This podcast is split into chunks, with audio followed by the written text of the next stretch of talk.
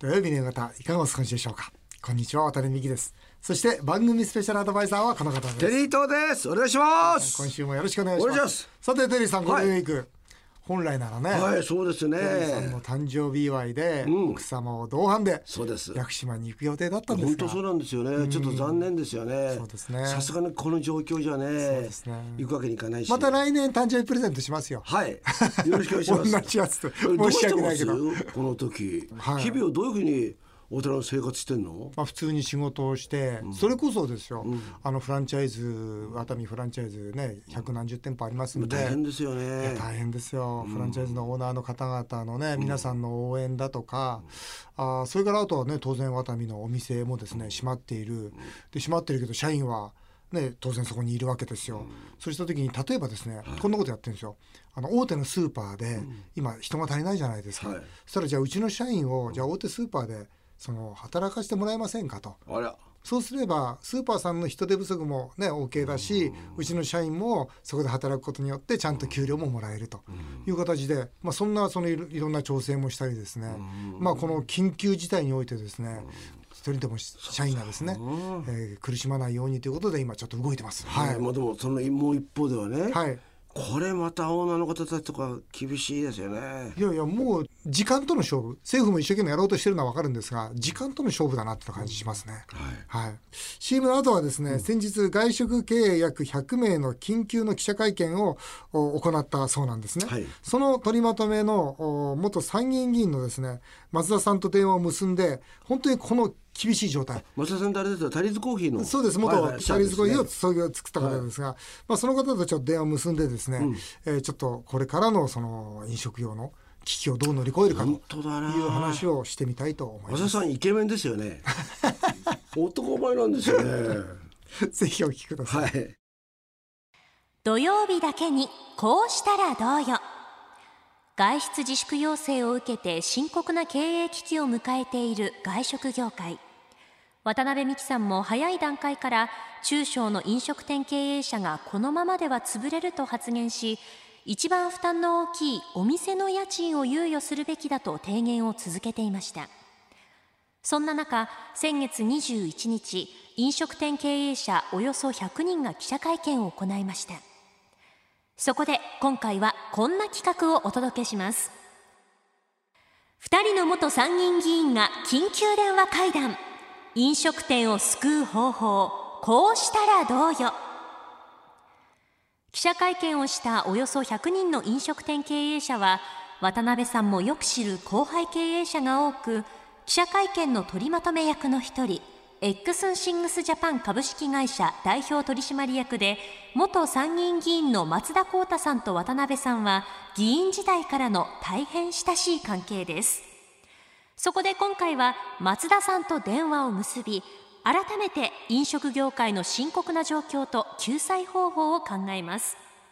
それでは渡辺さんよろしくお願いします。ということで、えーこうしたらどうよ。今回は深刻な打撃を受けている飲食店を救う方法を考えていきたいと思います、えー先月21日約100名の外食産業の声委員会が記者会見を行ったということです、はい。えーみんな実はですね私がよく知っている経営者ばっかりなんですが、えー外食だけの会社や中小企業は本当にギリギリの状態で追い込まれている状況です、えーそこで今回はその取りまとめ役の一人エックスシングスジャパン代表取締役元参議院議員の松田幸太さんと電話がつながっています、えー話をしてみたいと思います。松田さんもしもし？もしもし。あ久しどうも久しぶりです。こんにちは。元気ですか？頑張ってますか？あ、なん、なんとかやってます。もう今、本当大変ですけれども。ま松田さんも大変？いや、もう全然大変ですね。あ本当。もう、あの、売り上げがもう暴落しちゃってましてまあそうそうないもんねえーまあ、もともと、あの、イートイン主体のお店を今やってるものですから、うん。あの、まあ、朝食とか、そういったものを、まあ、店内で楽しんでいただくというお店なもんですから、ん。急にこう、テイクアウトに切り替えてもですね、そうそうだよね。なかなかこう、売り上げ伸びそうなですよね。ないんだよね。えー急にテイクアウトだデリバリーだランチだって言ったって全然ダメだもんね。松田さんのお店はねそれこそ横浜とか銀座とか原宿とかにあるんですよねおしゃおしゃれな店だもんね、はいだから、うん。あれだよね。人が人通りがなくなっちゃうと厳しいとこですよね。そうなんです。あのフットトラフィックといいますか、まあ、本当に人通りがなくなるとですね、あのお客さんが全然来なくなってしまうんですね。営業はやってるんですか？一応ですね、テイクアウトを中心として営業しております。テイクああアウトと、あと最近やっとデリバリーも始めました。はい。でも増田さんのとこぐらいの規模だと銀銀行と話すればある程度のその融資とかん大丈夫なんじゃないですか？そうでもないですか？まあ、あの二十数店舗なもんですから、はいまだあの大手ではないですようんうね。ん。であのもうこれは渡辺さんよくご存知の通り、例えば上場していればですね、うんあの銀行借り入れをして、うん。あのまあ、例えば、えー代表取締役のですね連帯保証抜きで、まあ、借り入れなんかも増やせると思うんですけれども、ね。やっぱり我々規模ですと、うん。まあ、中小、まあ、小規模事業者、みんな一緒だと思いますけれども、うんうん。あの連帯保証が全部必要になるんですよ。そうですねえーですから、借り入れを、まあ、実際今知ってます、キャッシュフロうん。ーが回りませんから、うんでもやっぱり借り入れするたびにですね、うん。あの連帯保証が必要とされますので、そうですね。えーやっぱりだんだんだんだんこの不安というものがですね、まあそうですね。大きくなってきますね、あの先が見えてれば、もちろん、うん。そのために借りようとなりますし、うん。もしくはあの何か設備投資的なもので売り上げを伸ばそうと、うん。そういう前向きな気持ちだったら、うん。いくらでも借りてやろうっていう気持ちになるんですけれども、うん。やっぱり溶けちゃった、なくなっちゃった過去の売り上げを穴埋めするための借り入れですから、うん。怖いですよね。うん。本当に。いやこれは従業員の皆さんはどうしてるんですか？えっとですね、あの例えばお店によっては、商業施設、例えばショッピングセンターみたいな中に入ってるわけですから、はい。もう商業施設サイドからもうお店はあのやめてくださいと、もうあの営業しませんということで閉められてしまうと、うん。どうしてもお店は閉めざるを得ないんですね。でその場合はやはりお店が、まあ、オペレーション、まあ、運営できないわけですから、うんあの従業員の方々には本当に申し訳ないんですけれども、あの休業していただいて、休業手当をお支払いしているという状況です。ただあの、一般的な、まあ、路面店っていうんでしょうかね、そういう店はテイクアウトだけでもやってますので、まあ、そういったところのあの従業員にはですねなるべく残ってもらって、ちゃんとお給料を支払ってあのやっていただいているという状況です、ね。イートインイートインが多い本来はイートインですよねえーそうですね。そうするとテイクアウトですと売り上げの何割ぐらいテイクアウトなんですか？今日常のこれはですね、まあ、うちに関して言うと、本当に5%とかいやそうでしょうね6%ぐらいしかいきませんね。うん厳しいですよね。まあ、そこで増田さん、あの、はいどういう流れでですね、まあ、今回記者会見開くことになったんですか？あの、100人の経営者たちと。教えてください。あはいあの外食産業の声ですね。はい。あのはいえっと、こちらはですね、あのまあ、もともと4月の頭に、まあ、ちょっと私が他国の例ですね、あの皆さんあの、各国コロナで苦しんでるんですけれども、まあ、そういったあの、まあ、例を取り上げて、えーまあ、モラトリアムといいますか、えー政府がですね、まあ、すぐにその、まあ、法律を作ったり、まあ、もしくはその政令みたいな形、省令みたいな形でですね、はい。あのまあ、大家さんはしっかりとあのテナントさんと話し合いをしてくださいと、はい。であの例えば家賃を滞納されても追い出すということをやっちゃいけませんよっていうものが出てきたんですね。ではいそういったものを参考に、ですねあのやはり日本でもあのそのようなあの形でテナントさんを、まあ、救済する方法が必要じゃないかみたいな、まあ、コンセプトをこう、まあ、発信し始めたんですけれども、うんうんえーまあ、あのそこにですね、えー外食産業の多くの方々から、まあうん賛同の声が寄せられまして、はい。あのまあ、なんとかねあの、家賃だけど待っていただけないでしょうかと。うんうんであのもう今、お金が回ってないわけです、売り上げゼロなんで、うん。固定費払えないですようね。んうん。えーですから、まあ、あのそこをなんとかあのしてほしいっていう声がどんどんどんどん集まってきまして、うん。でそこで、まあ、初めは私はよやる予定なかったんですけど、記者会見をやってほしいみたいな話になってですね、でそこで開催に至ったということですね。なるほどな。ただどうですか？今もあの与党野党がですね、まあそのこの家賃については話し合いしてますけど、あのまあその野党の方からもね僕相談を受けたんですが、あの間に合わないでしょうと僕言ったんですよ。つまり今議員立法議員立法って言ってますけど、議員立法で多分これ作るとどうですか？7月に入ってしまうんじゃないですか。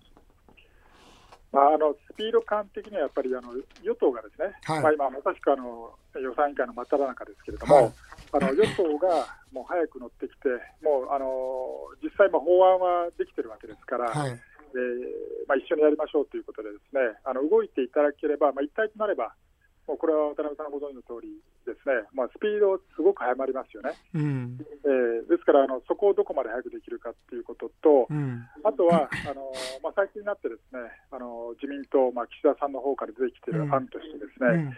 あのまあ、補助をまず、あのするといいますか、うん。直接的にテナントの方に、うん。あのお金をこう出しましょうと、うん。でその後そのまあ、貸し付けを、まあ、なんていうんですかね、まあ一言で言うと、まあ、棒引きにするような形ですかね、っていう、まあ、案があそれも出てきたわけですから、うん。まあ、ある意味、ちょっとその流れを見ると、ですね、うん。あのその野党案とあの与党案、最終目的地は一緒なんですようんね。うん。ただあの、順番が違うと言いますか、うん。あの野党案の方はあのどちらかというと、不動産オーナーに直接、うん。そうですね。金融機関、うん。えー政府的金融公庫からも払いましょうということですから、あのまあ、私は正直、どっちでもいいと思うんです、そうですね。最終目的地が一緒ですから。うん。ですからあの、スピード感が、まあ、ある方でやってもらいたいなというふうに思いますね。これをあの渡辺さんおっしゃる通り、7月、8月になって、やっと例えばあの対応しますよということになりますと、うん。それまでに多くのもう外食産業の企業がですね、まあ、倒産したりうん、もしくは廃業ですよね。そうですね。もうえー渡辺さんも以前おっしゃってましたけど、あの廃業を、ね、うん。こう選ばざるを得ないような、ねうん。方々が増えてくるんじゃないかと、うん。本当にみんな悩んでますから。うん。さっきのあのお話じゃないですけど、仮でこれ以上増やしちゃったら、もう借金これ以上膨らんで、どうしちゃうんだろう、どうなっちゃうんだろうね。っていううん。恐怖心でね、うん。廃業を選ぶ人たちが出てきますので、うんそうなんですよ。いやあの与党のですね参議院議員からもですね、まあ、何か連絡もらいましてね、ま外食産業を実際渡辺さんやってるんであのえ教え実態とそれからどうしたらいいか教えてくれっていうふうに言われてとにかく僕が言ったのはあの時間をかけるなと。おそらく5月末ここが多分ピークだよと。だからここを何としてもあのモラトリアムでつまりもう払わなくていいと。ね。とにかく1回ジャンプその後もまあその国がですよ。国がその保証すると、その家賃についてはと。いうことで、なんとかあジャンプさせてくれと、でとにかくですね、あの今回、お金5月の中旬に出るじゃないですか、あええ。のまあ、おそらく4号、5号ですね、まあ、その部分を多分上乗せするとかいうことで、一回逃げなきゃ、その後ゆっくりと議員立法を作ってくれと。いうことは言ったんですけど、うなるほどね。ん、やっぱりもうこれ、時間との勝負でしょ。いや、本当そうなんですよね。ですから、あのまあ、最悪ですね、あのはい。これは言ってはいけないことですけれども、はい。じゃああの、家賃払えなくなったら、はい。払えないわけですから、はい、あの払わないっていうところ出てきちゃうと思うんですよね。そうですね。で、それで、まあ、例えば法的にトラブルに巻き込まれてしまったりとかですね、はい、あのええまあ、1か月ではもしかしたらオーナーさんもそこまで厳しくはないかもしれませんけれども、ただ、契約書一つ一つ違うと思いますし、うん、えーまあ、3か月経てばもう間違いなくこう退去命令がそうですね、出ますでしょうね。そうなんですよ、うん。そうなんですよ。ですからもう本当にこれは早くしないとですね、あの難しいと思いますね。うん。まあ、今僕の周りでこうアンケートを取ってもですね大体3ヶ月3ヶ月で大体6割から7割の会社もしくはお店がですね限界だとはい、言ってるわけでそうするとやっぱりこの1ヶ月2ヶ月が本当に勝負なのかなというふうに思いますんで、そうですね、はい。い、や本当におっしゃる通りです、もう本当にみんなあのギリギリ、まあ、倒産じゃなくても、じゃあもう怖いから廃業しようっていうところまであの崖っぷちに立たされてますんで、これはもう一日でも早くですね、あの何かしらこう案を実行に移していただかないと、ね。もう案を話し合ってるだけじゃなくて、実行に移していただくということが必要ですいや。本当にそうですね。いや私も本当頑張ります。からまたあのしっかり応援したいと思いますしまたこれ議員与党野党の調整もしていきたいと思いますけど松田さんもね、はい。あー本当に元参議院議員、そしてね会食の声の代表としてですね引き続き頑張っていっていただきたいと思います。はい、あの本当に渡辺さんもあの与党に、私は野党でしたけど、そうですね。与党になっちゃいましたから、そうですね。コネクション終わりだとそうですすね。与党野党のね、ええ。コネクション使いながらやっていきましょうよ。ぜひ、はい、お願いします。はい、はい。もう本当もうギリギリだというこの切羽詰まったところを何としてももっとねしっかりと伝えていってそしてなんとか現実を変えていきたいと思いますので松田さん、はい。よろしくお願いしまはいす。、よろしくお願いします。はい、どうもすみません。ありがとうございました。どうもありがとうございましたありがとうございました。た。ピルさんどうですか今の話聞いて。いや松田さんの声っていつも自信満々だったじゃないですかほらもう普段ほぼそこに来る。ええだからうん今日の声はうん。僕の知ってる松田さんではなかったですねなるほどね。ええまあそこが一つなのとすごい。あのもう一つ根底にあるのってコロナウイルスがこれ収まらないことにはいくら頑張っても頑張ることができないここですよね。そうなんですよ。だからいつまで続くかがわからないから、もう不安が先になりますよ、ね。そうなんですよね。例えばじゃあ今回の法案が例えば通った、もしくは特別なね、えー政府からの援助が出た、って言ったってじゃあその次は？そうなんですよ。そこですよね。その時にじゃあお店やったとしても、んこういうおしゃれなお店って実は行かなくてもいいじゃないですか。そうそう不要不急だからそうなんですよね。そうそうそうそうそこのところで勝負してる。んだからままたマサさんのって全部おしゃれなお店ですよね。これ戻ってきやすいのって夏休みじゃないですか。うんうんだから夏休みに若者が来そうな雰囲気のお店をやってるわけでそれが夏休みがの時にもコロナ騒動がまだ残ってるとお店オープンしたとしても多分残っ戻るのがまあ先日も渡辺さんが言われてたように、売り上げが3割4割のままなった時に、家賃はそのままそうなんですよ。人件費はそのまま売り上げが3割ぐらいしかなかったら、やったとしても大変だなっていう。まずは抑えることだね、い、や本当に大変ですわ。でもねこの外食について言うならば本当にそのさっき松田さんも言ったように、え僕は与党にね、パイプ持ってますし彼野党にパイプ持ってるんで、与党野党からですね現場の声をしっかり伝えていきたいと思います。はい以上今回は飲食店を救う方法こうしたらどうよでした。さあ続いてはメールを紹介していきましょう。お願いします。えー杉並区の K さんです。コロナの話題ばかりでテレビをつけても気が重くなります。そうですよね。そうだよね。本当だ。そんな中先週の渡辺さんの長年夫婦の間で3密を避けてきたという 自虐ネタはね。今月一番笑いました。鉄でできてるね。そうなんですアコーディオンカーテンアコーディオンカーテンでかいんですようちのは、テリーさん今こそテレビはどんな番組を放送するべきでしょうかとテレビの質変わりましたよね。ロケができないんですよ。おーでロケをやっちゃうとあそこに人が集まってるって言うんですよ。あとは相手がいることがダメなんですよ。そうなると芸能人もそれぞれのねあと芸能人が普段何してるかとか、うんこの前ね僕のところに小柳ルミ子さんからおう連絡があった瀬戸の花嫁。そうそう、でテリーさんね仕事全くないのよ。なんとかしてよって。僕に言われても困るんですけども というのは歌手の方でしょ、そうするとステージで普段お客さんを前にしてまあ仕事をする人たちが全部仕事ないんですよ。本当だこれね、それはそれでまたね話してて、愚痴言ってっから面白いんですよ、だったら昔の「笑っていいとも」のねテレフォンショッキングみたいな形でですね、まあ、芸能人がそれぞれ自分の愚痴とかね、今家でこんなことしてるっていうのを もうそう面白いよテリーさん。そうなんですよ。天才プロデューサーそれやったらいいでしょそうそうそれをやっていくことによってうん。人と会うわけじゃない、ちょっと YouTube 感覚なんですけどもそういうみたいな形だとあなんだあいつもなんか俺と一緒でなんか家でじっとしてんだっていうようなそういう同志会もあるしあとねあじゃああの芸能人も家にいるんだったら自分もいようっていうようなそういう意味で言うとなんかいいかいい刺激になるんじゃないかなと思いますけどね。ね自分ばっかりじゃないんだなっていうのはやっぱね人はね、やっぱ慰められますもんね。そうですね。だからそんなの番組でやるといいなと思っております。うん。あとコロナばっかりでしょ。だからコロナ終わったらこんなことやろうとか、コロナ終わったら、ね、こんなこと考えてるんだとか。あいいですよね。コロナ終わったらシリーズをね僕はやるべきだと思うな。あいいと思いますね。少しでもやっぱみんな元気にならないと。本当ですよね。き気持ちの中でもね。そうですよ。はい。えあかりさんです、えー俳優のリチャード・ギアさんが70歳にして第3子を授かったそうです。すごいよね。偉い。テリーさんと同い年です。そうです。テリーさんいけそうですか？いけないですよね。いけない。なんで？無理ですね。あダメですか？うんともすんともや。もう仏像みたいになってますよ。もうダメです。仏像ですか？いやだからリチャード・ギアはね、もう僕の最大のライバルだと思ってたんですけども、そうですよ完全にねもう抜かれました抜かれたとか最初から抜かれてるんですけども、もう全然違います。でこれね、リチャード・ギアさんで3回目の結婚でしょ、それで奥さんって34歳下ですよ34歳下の奥さんとですよ。3回目に結婚してですよ、第3子を授かるってことどういうことですか？いやだから無責任でもあるんですよね。いやだってだって分からないけどいくつまでい彼はいあと30年生きるで。まあ生きたとしましょう。いやリチャード・ギアは30年だと思ってんじゃないですか。生きたとしましょう、うんそしたらでもいいか。それだってそれから奥さん34歳差があるんだから、まあいいな。いいですね。はい。いいんですか？偉いですよ。そうですか、はいムーさんです、えールンバで知られるアイロボットの社長が過去に失敗した事業を挙げていました。ロボットを月面に送り込みその映画化券を販売する。教育用ロボットを美術館に販売する。地雷除去ロボットの販売。など14個も挙げていましたが渡辺さんの仕事での大失敗。